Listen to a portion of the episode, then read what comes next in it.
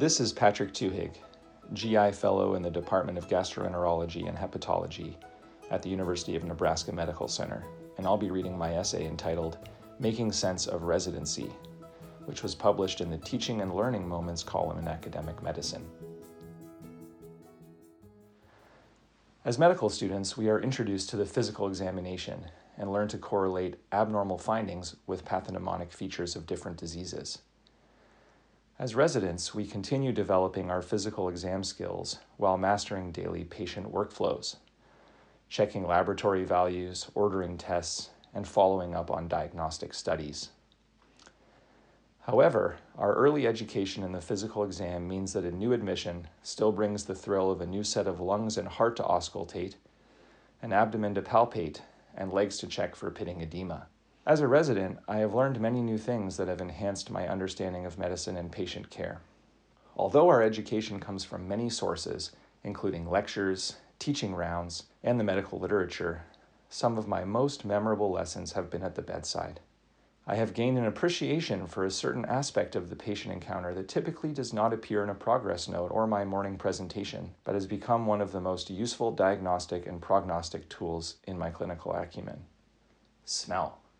In certain cases, it is the odors that emanate in a patient's room that have proven to be as important in making a diagnosis as their renal function or the opacity on their chest x ray. The unforgettable odor of Mrs. D was one that I had become intensely familiar with during the early months of my intern year.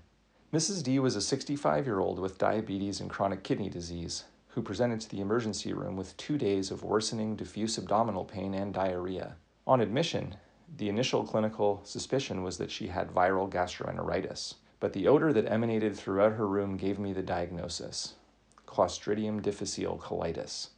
Although the medical literature detailed the pathophysiology, diagnostic criteria, and treatment of her condition, there was no mention of the disease's smell. In that moment, I experienced the Proust effect, a theory in which odors have the exceptional ability to assist with memory recall.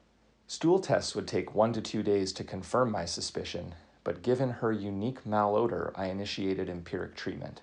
Test results confirmed the diagnosis, but starting the treatment earlier saved her a day in the hospital, as well as a few trips to the toilet. Although I will never remember the white blood cell count and serum creatinine that were used to assess the severity of Mrs. D's infection, I will never forget that scent. This reflection has helped me realize why medical educators preach the holy grail of the physical examination. It is not a feeble attempt to reach a diagnosis, but rather a valuable resource that can provide clues and lessons that can teach us much more than a test result on a computer screen. It also reminds me of our true calling in this profession spending time at the bedside directly interacting with and caring for patients. While my understanding of evaluating anemia, interpreting cardiac catheterization reports, and analyzing lipid profiles has made me a more competent doctor. The intangible bedside skills of consoling patients, explaining their conditions to loved ones, and using all available information to truly know how they're doing has made me a better physician. Until artificial intelligence develops an olfactory nerve, the utility of a patient's aroma will still be an unparalleled experience exclusive to the bedside.